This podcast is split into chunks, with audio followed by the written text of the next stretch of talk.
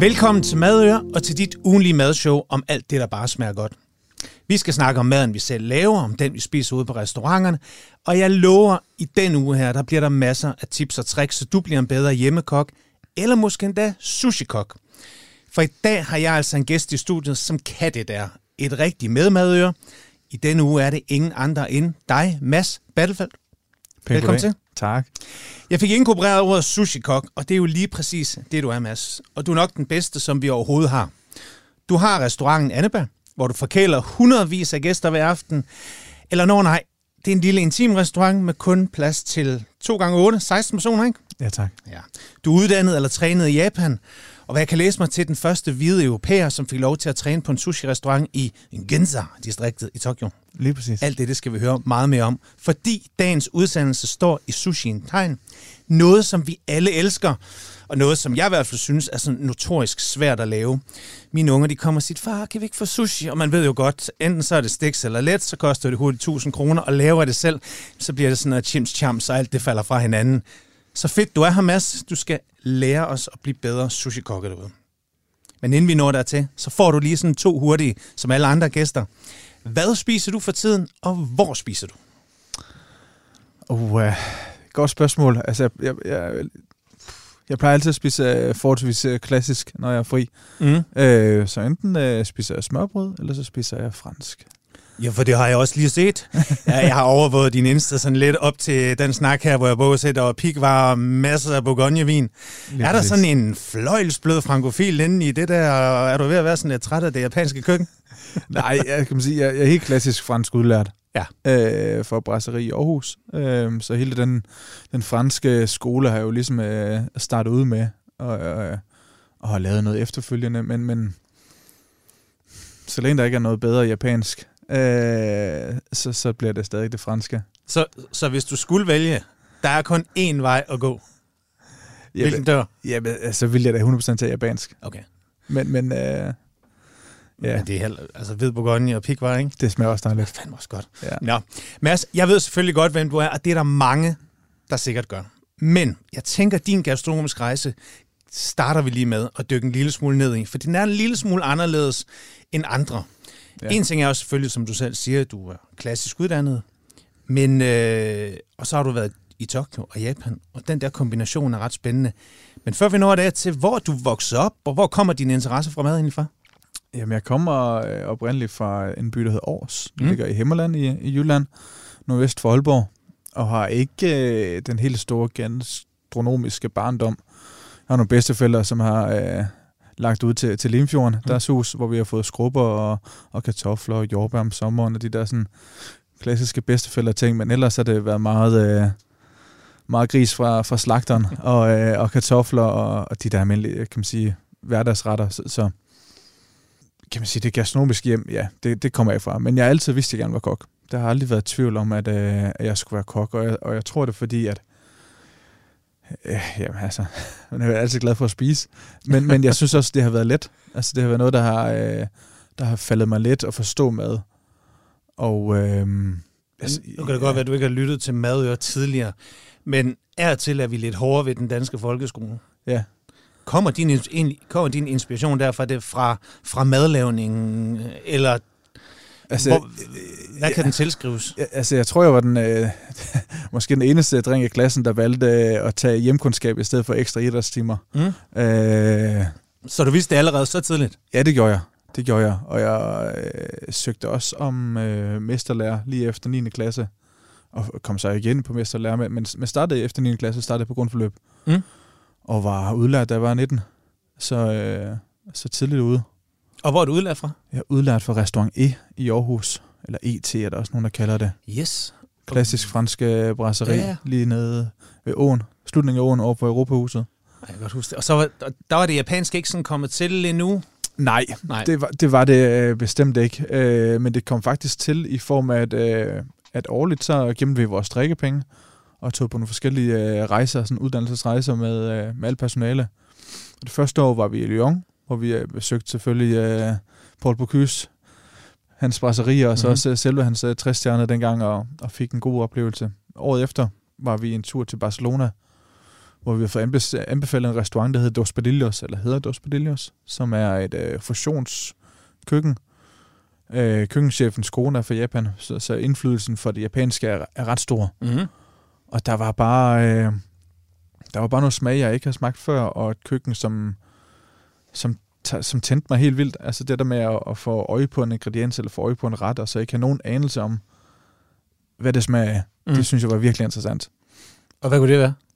Kan du huske, noget, kan du huske nogle af de retter? Øh, jamen, jeg kan huske, at vi fik en, en ret, hvor det var selve, på dansk kalder man det snitten, men altså sådan en dobbelthagen for gris, et stort øh, ibirko-gris, som hele aften lå hen over en, en klassisk japansk øh, sådan yakitori-grill, og bare mm. grillede og blev penslet og dryppet, og, og fik kærlighed i, i de der 3-4 timer, vi var der.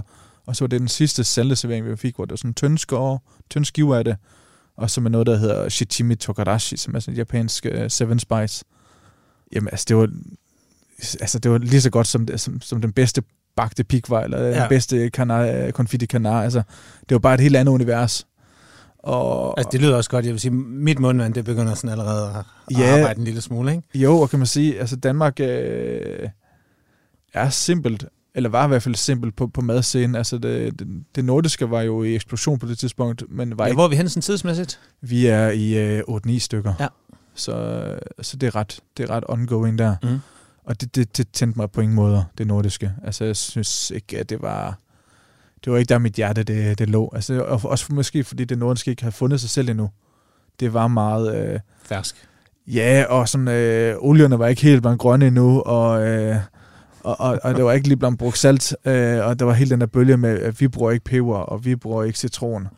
Selvom man godt vidste, at, at det ville klæde retten, hvis den lige fik ja. lidt peber eller lidt citron. Ja. Så du troede ikke helt på den der dogmatiske tilgang til, til råvarer på det tidspunkt? Jeg synes bare ikke, det var spændende. Nej. Hvis jeg skal være lidt... Det, så, så for mig var det øh, et, et mega must, at jeg skulle øh, ud at rejse. Og mm. det var det også for min, for min lærermester. De, de sagde, at, at det er det eneste rigtige at gøre. Du skal ud at rejse. Så øh, jeg blev udlært om fredagen, og startede i, øh, i Barcelona på Dos Brillos om mandagen. Men prøv, det er, bare, det er kun kokke uanset hvad man har ind, så er det den der, ja, så lørdag var jeg færdig, og så ringede han, og så tog jeg bussen over søndag, og så stod jeg i køkkenet. Altså, var det bare altså fucking blæret, ikke? Jo, det, det var i hvert fald øh, det var et stort skridt, ikke? Altså 19 år flytte til, øh, til et andet land, og jeg kunne ikke, øh, jeg kunne ikke snakke spansk. Nej. Kan du Men, det nu? Jeg kan godt begå mig. Okay. Ja, det kan jeg godt. Og det samme kommer også, når vi når det japanske? Ja, så kan jeg også godt begå mig. Kan du Ja, en lille sådan en køkken, køkkenmæssigt øh, snakker vi i hvert fald japansk øh, på arbejdet. Ja, tak. Nå, men så tager du til Spanien. Ja. Og så rammer du. Så bliver, der, så, så bliver du ramt. Ja, ja og, og bliver rigtig forelsket i, i både teknikkerne, kan man sige. Det, det er ikke kun japansk, det er sådan lidt mere alsidig asiatisk, men, men selvfølgelig med Japan og det, det spanske i, i fokus. Og øh, jeg arbejder der et halvt år som, øh, som volontør. Men indser også ligesom, at, at øh, når man arbejder volontør, så er man jo en, en gratis ekstra hånd, mm-hmm. øh, og det bliver udnyttet. Så, så det er ikke altid, at øh, læreprocessen er så, øh, så høj, men, men at man, man laver lidt øh, de ikke så sjove opgaver. Nej. Så efter et halvt år, så blev jeg ligesom enig med mig selv, at nu var jeg nået til, til det, jeg tror, at de ville kunne give mig. Øh, så jeg starter faktisk på, øh, på Tickets kort, og er der en måned. Mm. Det der Tickets åbner. Mm-hmm. El Bullis nye, nye op, upcoming øh, stjerne. Og bliver også spurgt, om jeg vil arbejde der, men igen er det ikke... Øh, det er jo spændende, men, men, men igen var jeg ikke, altså det, det tændte mig ikke rigtigt.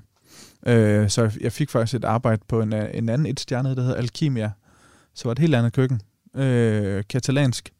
Men, men lidt øh, samme øh, håndværks øh, indgang, som i det franske, der jeg kom fra. Ja. Så, så det var nogle andre smage, okay. men, men øh, håndværket var i, i, i mega fokus. Og hvad så derfra til den japanske Kommer du hjem derefter? Er... Ja, jeg, ja, jeg kommer faktisk hjem, øh, fordi jeg ikke har du flere... til hende, eller? Ja, jeg ja. har ikke flere penge på kontoen. Ja. Men øh, kommer hjem, er øh, hjemme i, i to måneder, og lige fortjent øh, lidt, lidt, øh, lidt hurtige penge, og så tager jeg faktisk ud og har min første øh, rejsetation, øh, hvor Japan var, var en af destinationerne, og blev bare virkelig, virkelig, virkelig forelsket i, øh, i landet. Øh, altså, du kan sikkert godt høre, at jeg fisker efter det der tidspunkt, ja. hvor du ligesom øh, som Indiana Jones-agtige, står foran den der gyldne statue i jakken på en skat. Og sådan, altså, det, det der moment, hvor du bare ved, okay, det japanske køkken, det er mit nu, og det er det, jeg skal ligesom øh, arbejde med resten af mit liv. Ja. Øh, jamen, det kom ikke. Nej. det kom ikke der. Okay. Og, og, og, og det gjorde det ikke, fordi at, øh, at Japan er så sindssygt svært et land at komme ind i. Mm. Altså, du kan godt være gæst, men du kan ikke, øh, du kan ikke blive japaner. Nej. Så øh, hele det der med at, at få det arbejde derovre, så jeg også som en, en umulig opgave. Øhm, så første omgang blev det bare til at rejse og til at, at forelske mig i selve smagene, Mm. hvilket jeg, jeg, jeg gjorde rigtig meget. Øhm, Så du tager dig over og spiser dig igen, jeg spiser mig igennem en måneds tid. kommer hjem Øh, igen. Ja, og så øh, starter jeg faktisk noget på Henrik Kirkeby Kro. Ja. Og er der de næste fire år. og siger til Paul, vi skal lave mere japansk... Øh, Det var i hvert fald den vej, at jeg rykkede. ja. Øh, og det var helt klart det, som jeg Men kunne du påvirke ham der? Ja, det synes jeg. Ja. Det synes jeg, jeg synes, jeg havde en, en ret stor indflydelse på, til at starte med på snacks, og, og så på retter. Mm. Øh, først to år arbejdede jeg som kok, og øh, de sidste øh, to år var jeg souschef derovre. Og det, der var, var godt ved hende for mig, det var, at det gav mig frihed til at rejse om vinteren. Det var sæsonrestaurant. Mm. Så vi havde åbent i øh, 9-10 måneder om året, og så var der mulighed for at rejse 2-3 måneder. Så hvert år havde jeg den her månedlige rejse, hvor det enten var ja, Japan, Kina. Øh, et enkelt år var jeg også i øh, det nord, øh, nordspanske for at lære at lave pølser og charcuterie, fordi det var, det var før det sådan eksploderede i Danmark, så Mm. mente jeg, at, at det skulle vi da også lave. Så der arbejdede jeg på et lille lokalt slagteri i det nordlige Spanien.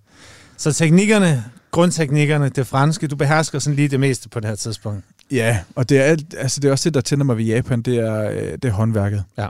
Og, og især det, der tænder mig ved sushi, og kommer til at tænde mig endnu mere ved sushi, det er, at, at det er det simple. Altså, det, det, at miste det simple. Altså, lave en, om det, altså, om det så lave en uh, skide god skinke, eller en vanvittig god uh, paté en cru, er der jo hele tiden teknikker bag. Mm. Men efter fire år Ja, på hende, ja, så skal der ske Øh, noget. Ja, det skal der. Men øh, i mellemtiden faktisk, øh, i de fire år på hende, har jeg, har jeg startet op med på de sidste to år, for lidt at, at finde ud af, hvem, øh, hvem jeg skulle være som kok. Lave noget, der hedder Prøve med dig, som var et... Øh, og blev ret stort, men, men det var øh, en Facebook-gruppe, hvor jeg inviterede folk øh, til at komme hjem i min lejlighed og prøve nogle retter, som jeg øh, selv øh, havde fundet på, Ja. som vi ikke kunne køre på kronen, men, men som jeg ligesom kunne få prøvet, om det var nogle gode idéer, og om det var noget, der gav mening at arbejde videre med. Så koncept, konceptet var, at jeg lavede mellem 5-10 retter, og så betalte man det beløb, man synes, det var værd. Mm. Om det var 50 Ah, kroner, ja, ja. eller om det var 500 kroner. Og øh, det eneste, jeg forlangte, det var, at folk de skrev en lille øh, anmeldelse, Mm. eller øh, hvad de synes om retterne. Mm. Og så, så var det selvfølgelig en måde at få dækket råvarerne, så man ikke bare skulle smide det ud, for det, det er jo dyrt på en, øh, en, en ung, kokke, ung, ung kokkeløn. Ja. Øhm, så det lavede jeg ved siden af, ved siden af hende. Øh, og da jeg så stoppede på hende, så fik jeg sådan lidt øh, valgmuligheden, om jeg skulle lave sam- noget sammen med kadodringene, øh, eller om jeg skulle øh, lave lidt et eget projekt. Og det blev så øh, mit eget projekt i form af det, der hed Hjemme i sin tid. Ja. Som var sådan et private dining Mhm. koncept, som øh, lå på Østerfejmarksgade i, i lokalet, hvor Alan Bates holder til nu. Og øh, det gjorde jeg i halvandet år.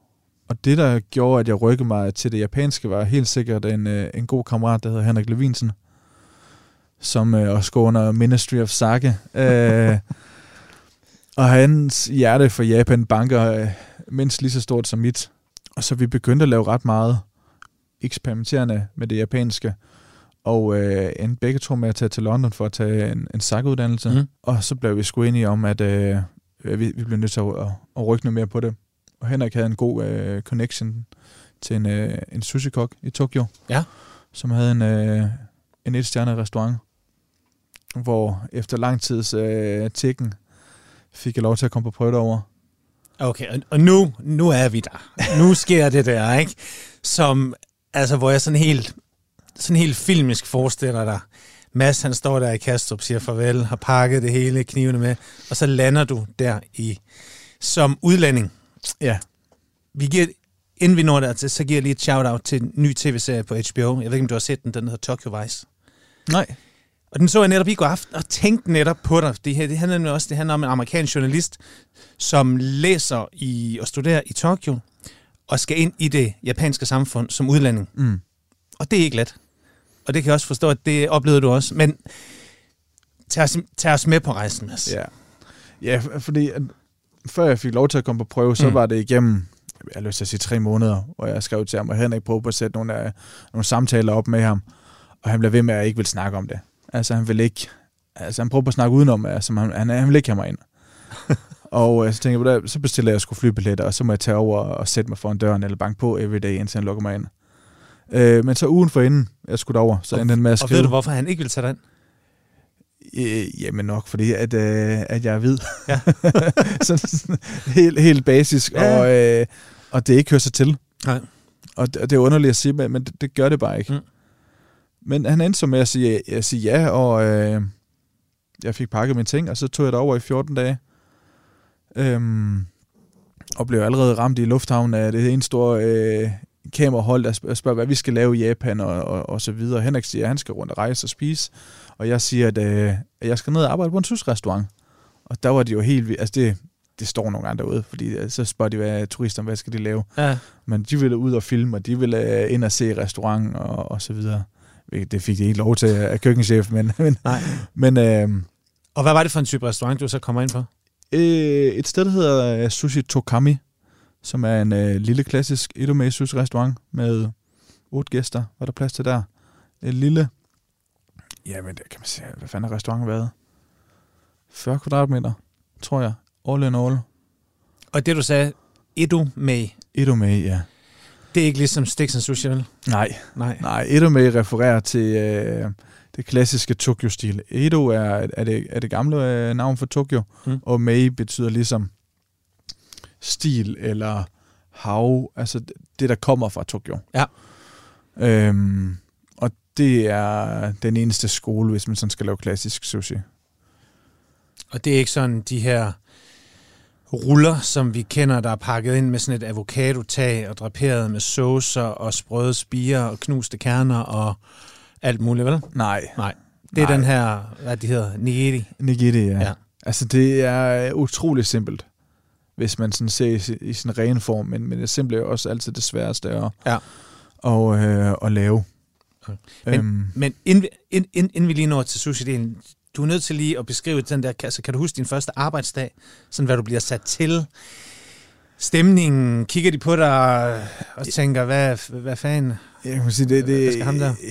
evige problem, jeg opdagede, eller ha- havde det i år, det var, at, at, øh, at tøjet altid var for småt til mig. Altså, jeg lignede altid sådan en idiot i, øh, i alt for lille kokkejak og, øh, og bukser, der er sådan stumpet, men, men altså, det var ligesom, der blev, ja. ikke, der blev ikke bestilt ekstra hjem. Altså, så måtte jeg tabe mig, hvis det skulle være, eller, eller så bare se dum ud. Øh, men jeg tror faktisk bare, jeg blev sat til at stå i et hjørne og kigge, øh, hvad jeg husker. Ja. Og for mig, hvilket var, øh, var det, jeg gerne ville jo. Jeg, altså, for mig handlede det også om at, at, at komme på prøve, for at se, om, om det var her, mit hjerte det bankede. Mm.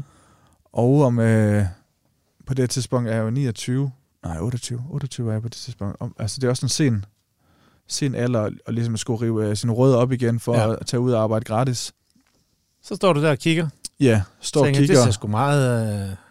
Øh... Ja, og, og bliver bare virkelig forelsket. Altså det der med hver dag at komme på markedet og få lov til at, at plukke de smukkeste råvarer, man overhovedet kan forestille sig, når man er vant til at, at få altså få flad fisk og, og, og torsk, der knap nok kan, kan stå selv, Mm. Til at arbejde med noget, der er, er bare fyldt med dødstivhed og ja, bevæger sig vidderligt næsten. Mhm. Mm-hmm.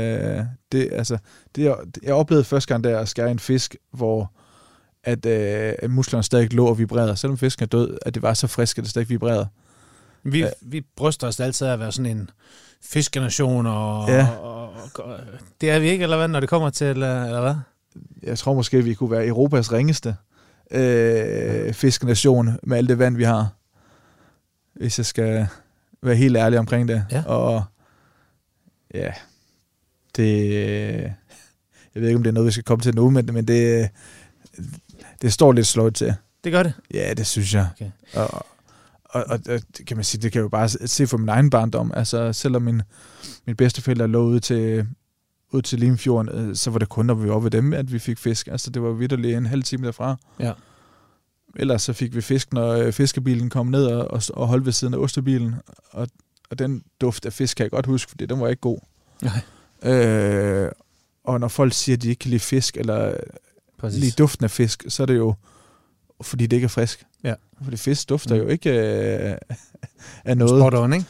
Ja. Øhm, så det er jo det er jo sindssygt. Ja. Hvis, altså, der er jo ikke nogen, der har langt til vandet i Danmark. Nej, nej, vi har lige vores baghave, de fleste af os, ikke? Ja. Med 650 km kystlinje, ikke? Mm. Ja, så burde det være til at skaffe noget ordentligt. Ja. Men, du, øh, hvor, hvor lang tid er du i Japan?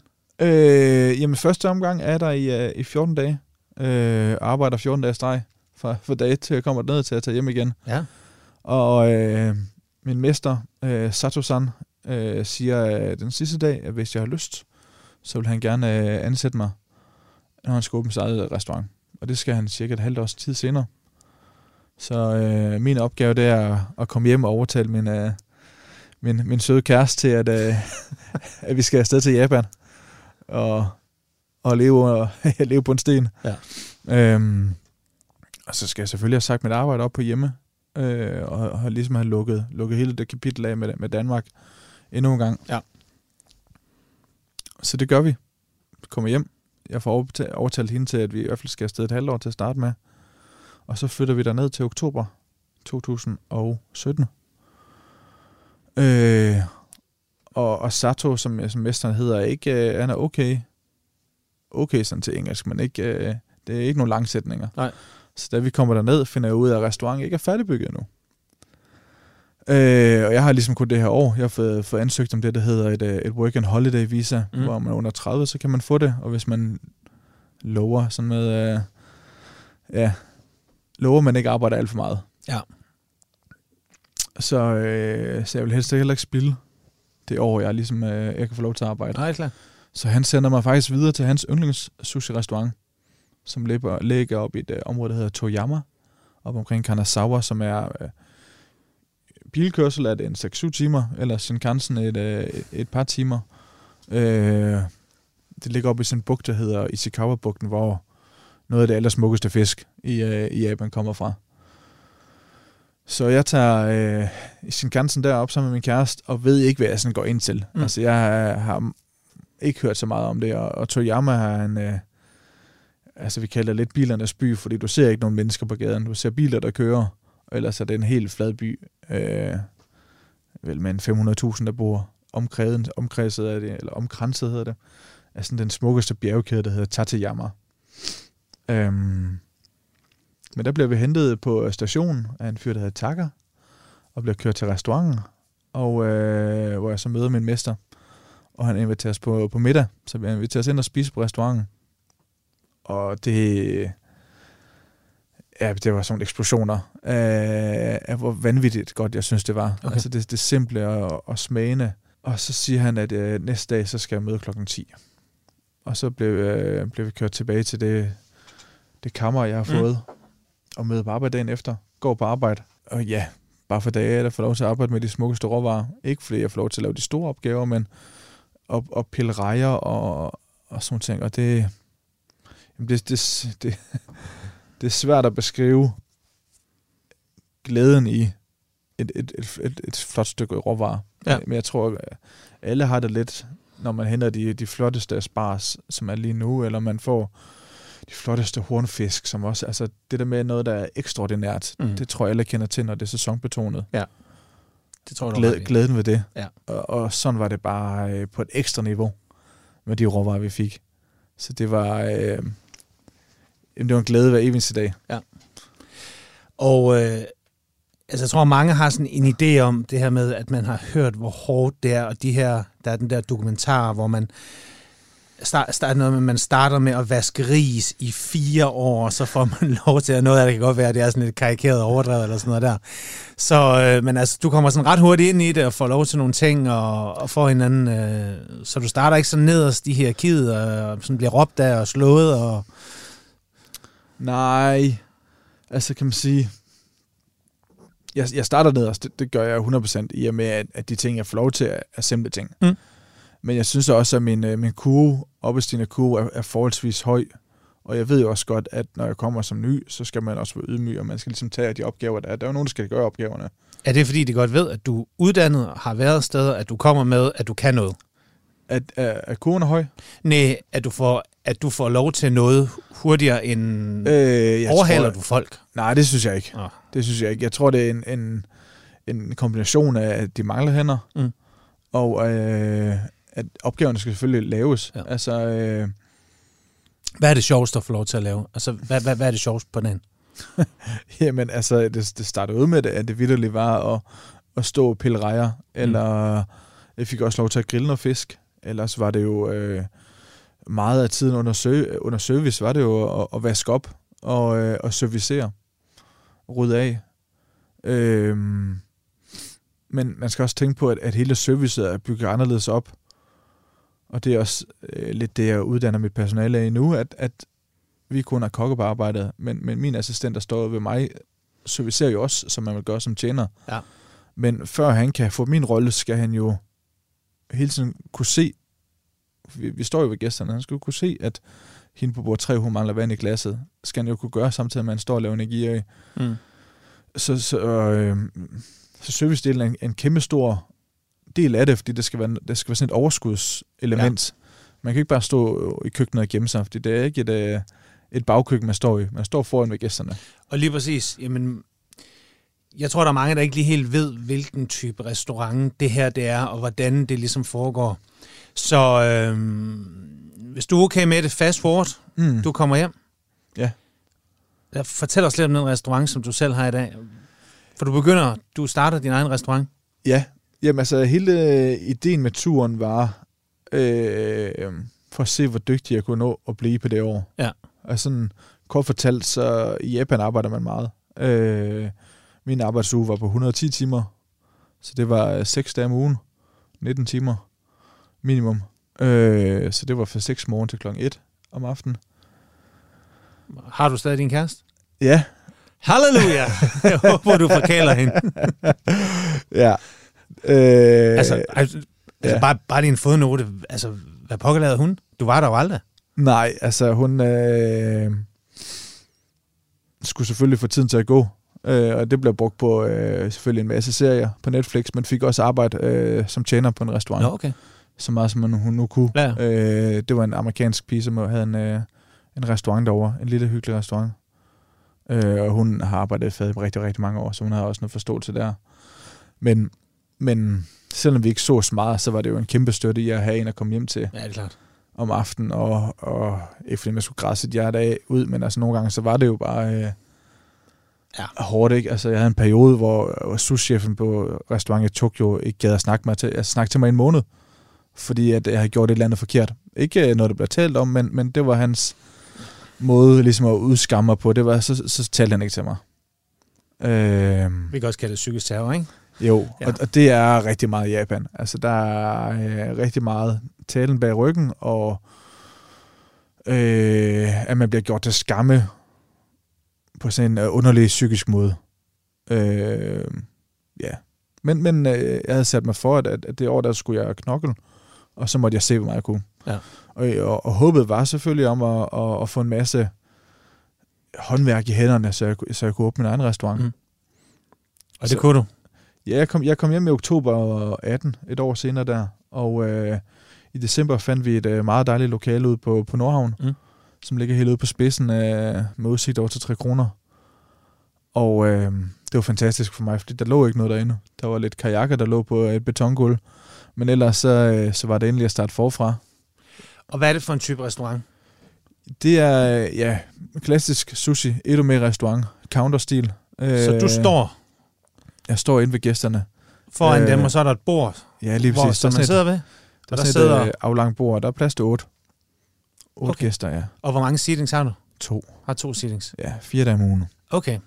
Så hvis øh, jeg sidder her, og producer Mads sidder her, hvis vi nu kommer og skulle spise med dig, hvordan ville det så foregå? For, fordi jeg tror ikke, der er ret mange lyttere, der mås- altså, nogen har måske, men jeg tror ikke, det er ret mange, der har prøvet det her. Vel, øh, mig og Mads, vi skal ud og spise sushi, så er det sådan noget med, ja, running er det måske ikke, men altså sådan et eller andet sted, og så får vi nogle ruller, og vi sidder og, og vælger noget gums og stiks, og mm. altså, det er det slet ikke, vel? Nej. Nej. Altså, det, der er nogen, der vil kalde Kan du lide det andet? Altså, kan du også godt lide sådan nogle... Jeg spiser det ikke. Okay. Øh, men det er ikke ens betydende med, at, at jeg tror, det for mig selv at det ligesom fast food, hvilket det også er. Ja. Altså, det er jo, der, er, jo- der er jo masser af salt og masser af, af sukker og fedt. Så, så det er jo sådan en, en, en pleasure, som, som, som er godt til, til hovedet, men ikke så godt til, uh, til maven. Så Og- fortæl os, vi vil også hellere høre om din sushi. Ja. Jamen, man kommer ind i, uh, på restaurant som normalvis. Det ligger lidt skjult i, i form af, at, at, at ordet Anabar, som restaurant hedder, betyder et, et hemmeligt sted. Et sted, man gerne vil holde for sig selv. Så vi skilter ikke, øh, vi har ikke noget navn på facaden, vi har vores logo.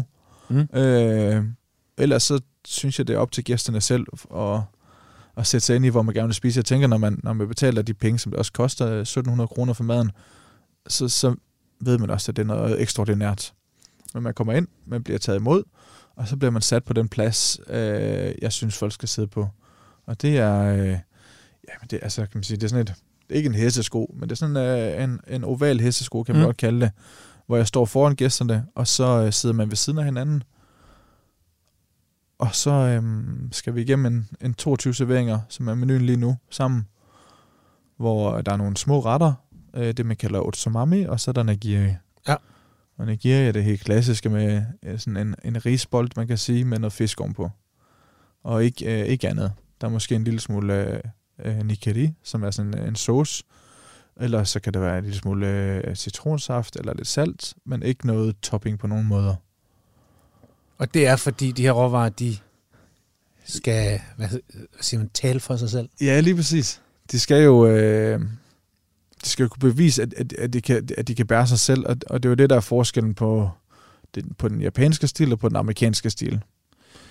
Eller den vestlige stil, kan Ja. man godt kalde det. I den vestlige stil er det jo tit, at man ikke har så gode råvarer, og så man skjuler det med nogle andre smage. Mm. Øhm, og det er jo også tydeligt at se, at, at det er jo ikke øh, altid fisken, er fokus. Det er jo en stor mængde kulhydrater af en, en kæmpe kul ris, Mm. og så er det et lille, et lille stykke fisk og en masse topping i form af, af, saucer, der smager meget. Hvor vi øh, fokuserer på et stort stykke fisk og, og en lidt mindre mængde ris. Og hvad er det for nogle fisk? Jeg synes, jeg har læst et sted, at, at du også prøver at bruge de danske, og inden vi kom ind, så sagde du, at du havde kørt hornfisk på os. Ja, altså vi er... Men, men har du så fundet den kvalitet af, fisk? Ja, det synes jeg. Okay. Altså, øh, Hvad har det krævet? Jamen, det har krævet, øh, og, og kræver stadigvæk, at, at, at, at vi er mega strikse, og at vi er utrolig øh, sæsonbetonet. Ja.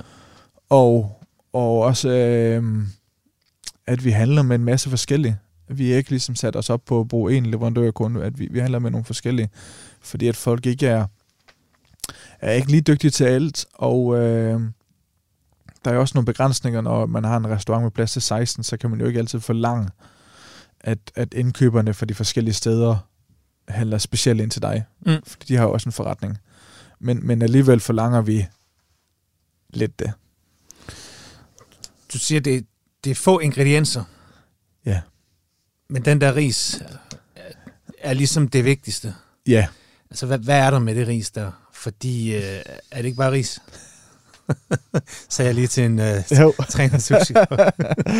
jo, det, det, det er det jo. Øhm, men jeg, jeg tror også, det er svært for folk at forstå det, før de har smagt det. Ja. Altså, øh, Det er ikke bare ris.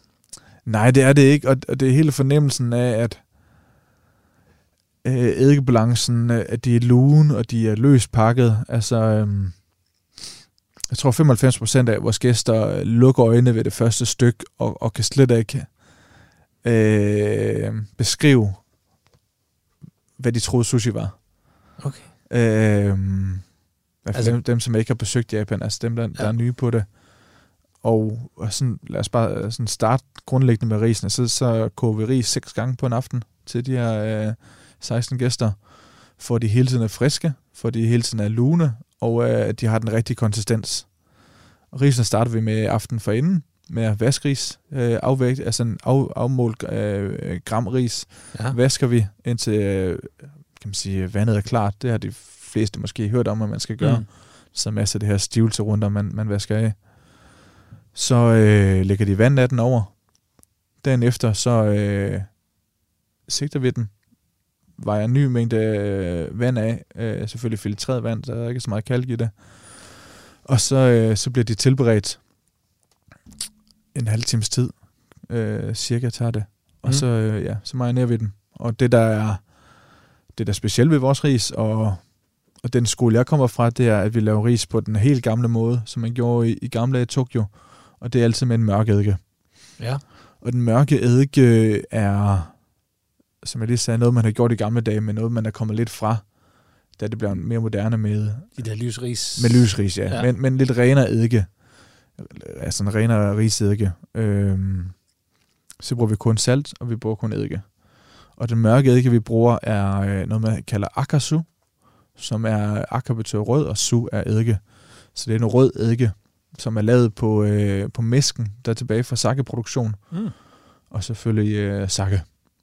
Og den vi bruger lige nu, er lagret i, øh, i syv år på selve, på selve ris, rismæsken. Ja. Så det er også en, en langsomlig proces. Ja, det må man sige. Men hvis man sådan skal beskrive smagsprofilen, så det, jeg synes, der er virkelig interessant i det, og, og synes, der passer godt til, til den nordiske smag, eller den danske smag, er, at det minder ret meget om den syre, man kan finde i uh, rugbrød. Ja, okay. Sådan uh, surdejs uh, malt syre. Ja. Minder det ret den meget om. fermenteret, ja, ja, ja. Okay. Så det har sådan en...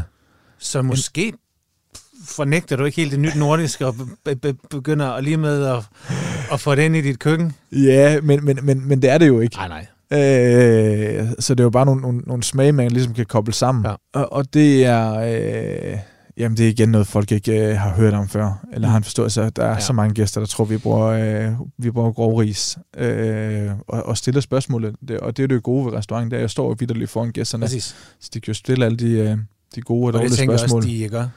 Der kan være intense aftener. Ja. Og kan du godt koncentrere dig samtidig med, at folk de spørger og, og vil kommentere og rose? Og så, så, altså, fordi de, dine hænder, de kører hele tiden, ikke? Jo, jo det synes jeg. Det synes, altså, selvfølgelig kan det være nogle aftener, hvor det, det kan være ret intens. Det kommer mm. selvfølgelig også an på, hvor langt vi er i forhold til, hvor meget folk har drukket. Men det gode er, at der altid er den første halve time, tre kvarter, hvor folk er helt stille. Ja. De skal lige finde ud af, hvad det er, ikke? Ja, og, og, det, de og det er fantastisk. Altså, det er den, den... Fordi man ved jo godt, hvordan det ender. Ja. Og, og, og, og vi ender næsten altid det samme sted med afslappet stemning, og folk er... Altså rigtig mange, der siger, at det føles som et, sådan et, et spa-oplevelse, fordi musikken kører lidt i baggrunden. Man lænder sig bare tilbage i en, en, god, øh, en god armstol, og så skal man egentlig ikke andet end... end man skal ikke tage stilling til noget. Du skal ikke uh, sidde med sæt bestik, eller uh, kombinere den her vin til den her ret.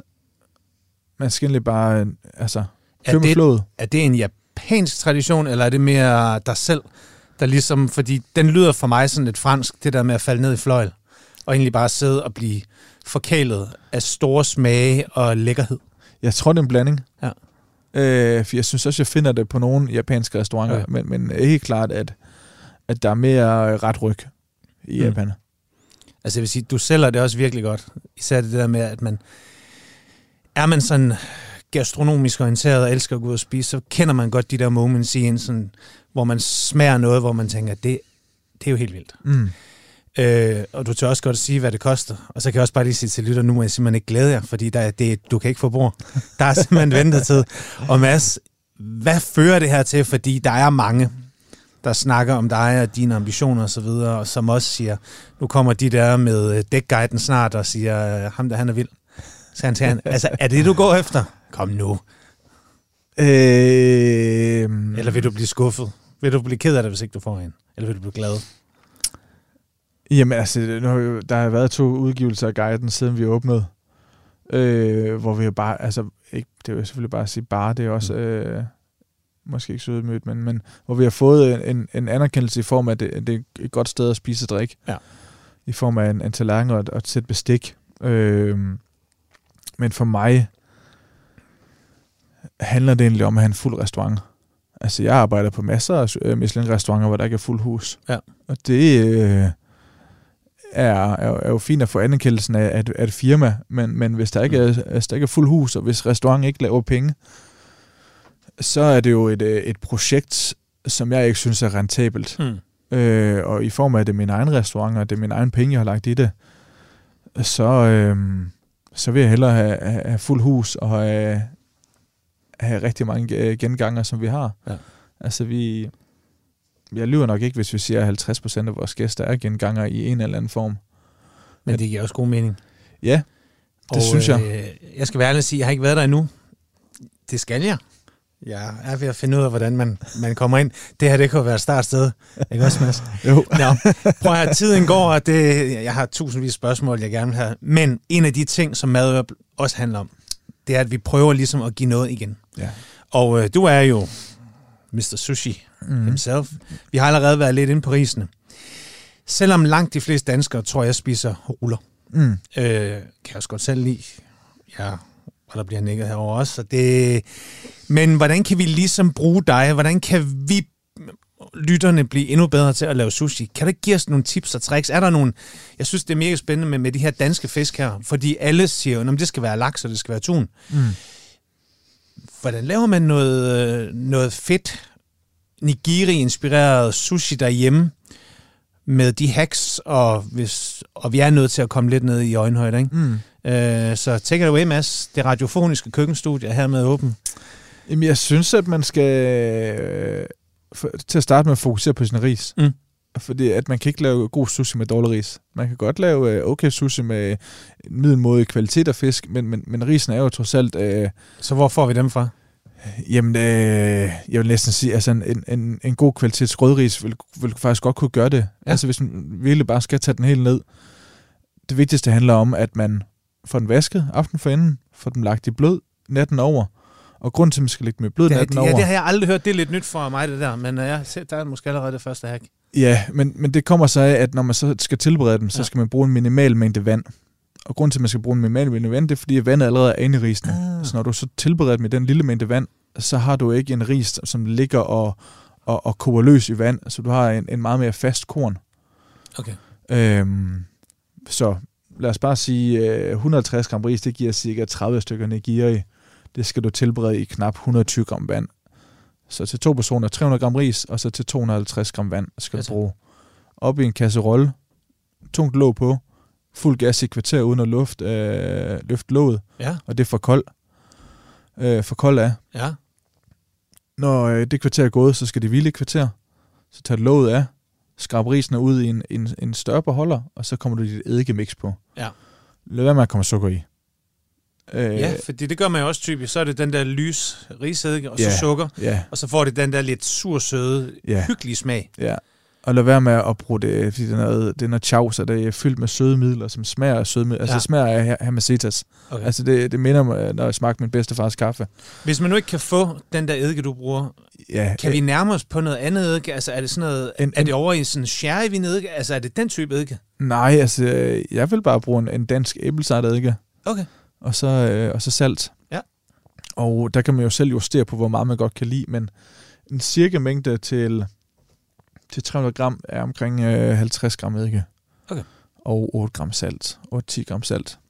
Det er en halv deciliter eddike, og så en lille teskefuld. Ja. Hvor sammen, og så ud over... Ja, så Mm. øh, kommer man det ud over sin ris, lad den øh, køle ned, så det ligger på en, en temperatur, der hedder omkring 25, 25 grader. Mm. Så har man sin ris. Det er øh, alfa omega, at det er der, man, man, man starter. Så øh, skal man selvfølgelig også have, have fundet noget fisk til dagen. Det tror jeg, risen kan vi faktisk godt klare. Ja. Hvis vi nu siger, at vi er... Vi er jo lige gået ind i maj måned nu her. Så øh, hvad for noget fisk er godt lige her? Ja, men det kalder jo på øh, to, øh, to fisk, det man kalder blåskinnet fisk. Det er hornfisk, og Ja. det er makrel. Begge to er, er lige kommet Og hvad i, tror du, øh, der er lettest at forstå? Jamen, jeg vil faktisk sige begge to. Hvis man, hvis man følger, fordi mak- makrel er sådan en, øh, folk er lidt ambivalent med. Øh, for det første kender man duften fra, øh, fra Mettes yndlings, ja. og så, øh, så øh, er det lidt, at folk lidt tænker på, øh, på røget makrel, ikke? Jo. Men, men jeg synes, at, at, at klassisk øh, rå makrel, som er marineret med, øh, med eddike, som er sådan øh, klassisk øh, Tokyo-stil, er rigtig godt. Ellers så vil jeg øh, tage hornfisken. Og man skal ikke være bange for hornfisk, fordi hornfisk er en af de letteste fisk, fordi den har blå ben, eller grønne ben. Ja. Så øh, Hvad så med det her med, at man siger, at der, der er noget med i Danmark, skal fisken være frosset, Ja. før man... Altså, hvordan... Ja, jeg kan aldrig huske de, de der regler, fordi man må ikke bare spise det helt råt og frisk, vel, hvis man går ud til øh, og I- fanger en i- hornfisk. jo, altså, det må man jo selv, men ja, på restaurant. På restaurant må man ikke, nej. Nej. Og det... Øh, Gør du det alligevel? Om jeg serverer det, eller om jeg, om jeg gør det? Ja, ja, altså, hvad vil du selv gøre? Der vil du bare spise det friske? Ja, eller? selvfølgelig vil jeg det. Ja. Altså, ja. man har jo trods alt to øjne i hovedet Mm. til at kigge. Øhm, så, så, så det, det, det, der handler allermest om, det er, at, at, kan, altså, er fisken af god kvalitet. Mm. Når man øh, ser på kødet, er det, fyldt med, er det fyldt med orm. Det kan man jo tydeligt se. At der er blodskader, at der er ikke blodskader. Altså, det handler jo hele tiden om at, at kigge på sin råvarer, og, og det er jo også en af de ting, altså, vi, vi, vi har mistet, ikke? Mm. Folk, de handler øh, Hello Fresh og øh, tager ikke øh, stilling til deres øh, råvarer mere. At, at det skal være så let, og det skal være så hurtigt. Ja. Øhm, Kan man få sin fiskehandler til at sige, du må godt skære det ud i, i filet, og skærer man så fine stykker af fileten og lægger oven på sin... ja, det, øh, lige med hornfisk vil jeg sgu faktisk købe en hel hornfisk selv, hvis jeg skal være helt ærlig. Mm. Og så vil jeg tage en filet af, tage benene ud. Øh, jeg tror, alle kan finde en lille pincet derhjemme. Og så vil jeg tage skinnet af. Mhm. Jeg vil komme øh, en lille smule fint salt hen over øh, fileterne. To minutter, det er det. Er det. Og så vil jeg skylde dem under den kolde hane, for at tage det overskydende salt af. Pakke den i papir. Og, og det ligesom salten gør, det er, at den går ind og, og fjerner det overskydende væske i kødet, men det går også ind og, og nedbryder en lille smule, Mm. så kødet det føles mere mørt og sådan ja. spændstigt. Det, der hedder en rimning? Ja, En ja, lige præcis. ja. Ja. det jeg tror jeg, de fleste kender fra, når man får gravet ting, at det er jo sådan en, en, en, slags konservering, Mm. øh, tilberedning. Ja, så vil jeg skære det nogle, øh, nogle, nogle tynde skiver, man, man synes passer til den øh, størrelse energi, man, øh, man kan forestille sig, at man laver. Og øh, det sidste trick vil være at lave en, en sauce, der hedder nikeri. Ja, for jeg tænker også, du, du er nødt til at komme med et eller andet, fordi Ja. hvis man ikke er så øvet. ja. Så. Øh, I Japan bruger man aldrig ren soja. Nej. Det er en ting. Man laver en sauce, der hedder nikeri. Og nikeri er, øh, kan være baseret på to ting eller tre ting. Det er altid en, en god øh, type soja. Mm. Så det er en øh, sød sakke, der hedder mirin. Måske også de fleste kender. Og så en almindelig sakke.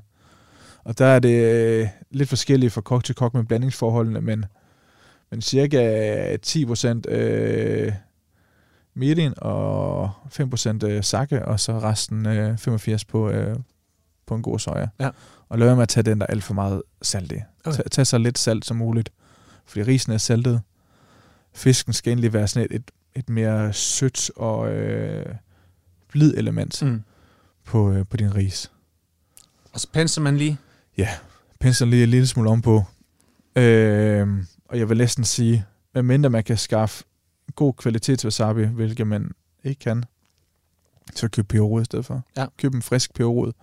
Riv det helt fint, fordi det har lidt samme, samme dybde som, som en god øh, wasabi. Lad være med at købe det der pulver, eller det der Ja. på dåse, eller på tuber, fordi det smager, jamen det smager gammel kælder. Altså lige meget, øh, whatever det er, så Ja. smager det bare ikke godt. Nej. Altså, man, øh, eller så brug, øh, hvad hedder, Colemans sennepspulver. Ja. Kom kogende vand i, øh, i, i, i den der engelske sennepspulver, og så brug en lille smule af det til at smøre under fisken, når man gør det. Ja. Det giver også øh, en, en lille smule af samme dybde, som, som wasabi kan. Og det er med til lige at sådan løft. Ja, altså, ja der- altså, grunden til, at man har brugt wasabi ja. i gamle dage, det er jo, at det øh, selvfølgelig giver det en smag, men det er også med til at slå øh, parasitter ihjel. Okay. Så det, er, det har simpelthen bare en, en gavnlig effekt, Altså. øh, hvis der skulle være noget. Den skal prøves. Ja. Mads, tiden den går.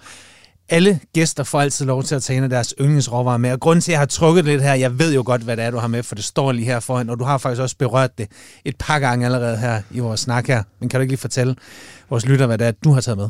Jo, altså jeg tager den her eddike med, som, øh, som jeg fortalte lidt om, at, at vi kommer i vores ris, fordi det er så Jeg stor. tager den lige, mens du, du taler bare, fordi så dufter jeg lige til den. Ja. Lige at åbne den her. Det, altså det er så stor en, øh, en, en DNA i vores, øh, i vores køkken. Dufter godt. Øh, og, og det er noget... Øh, altså, jeg, jeg tror ikke, jeg vil have den... Hvad fanden kan man sige? Altså, det, det er så vigtigt. Det, Ja. det er sindssygt vigtigt for, øh, for det køkken, vi laver, og den måde, jeg bliver lært op på, fordi det er noget, begge mine mestre har gjort i Tokyo, har ligesom kørt den her stil. Mm.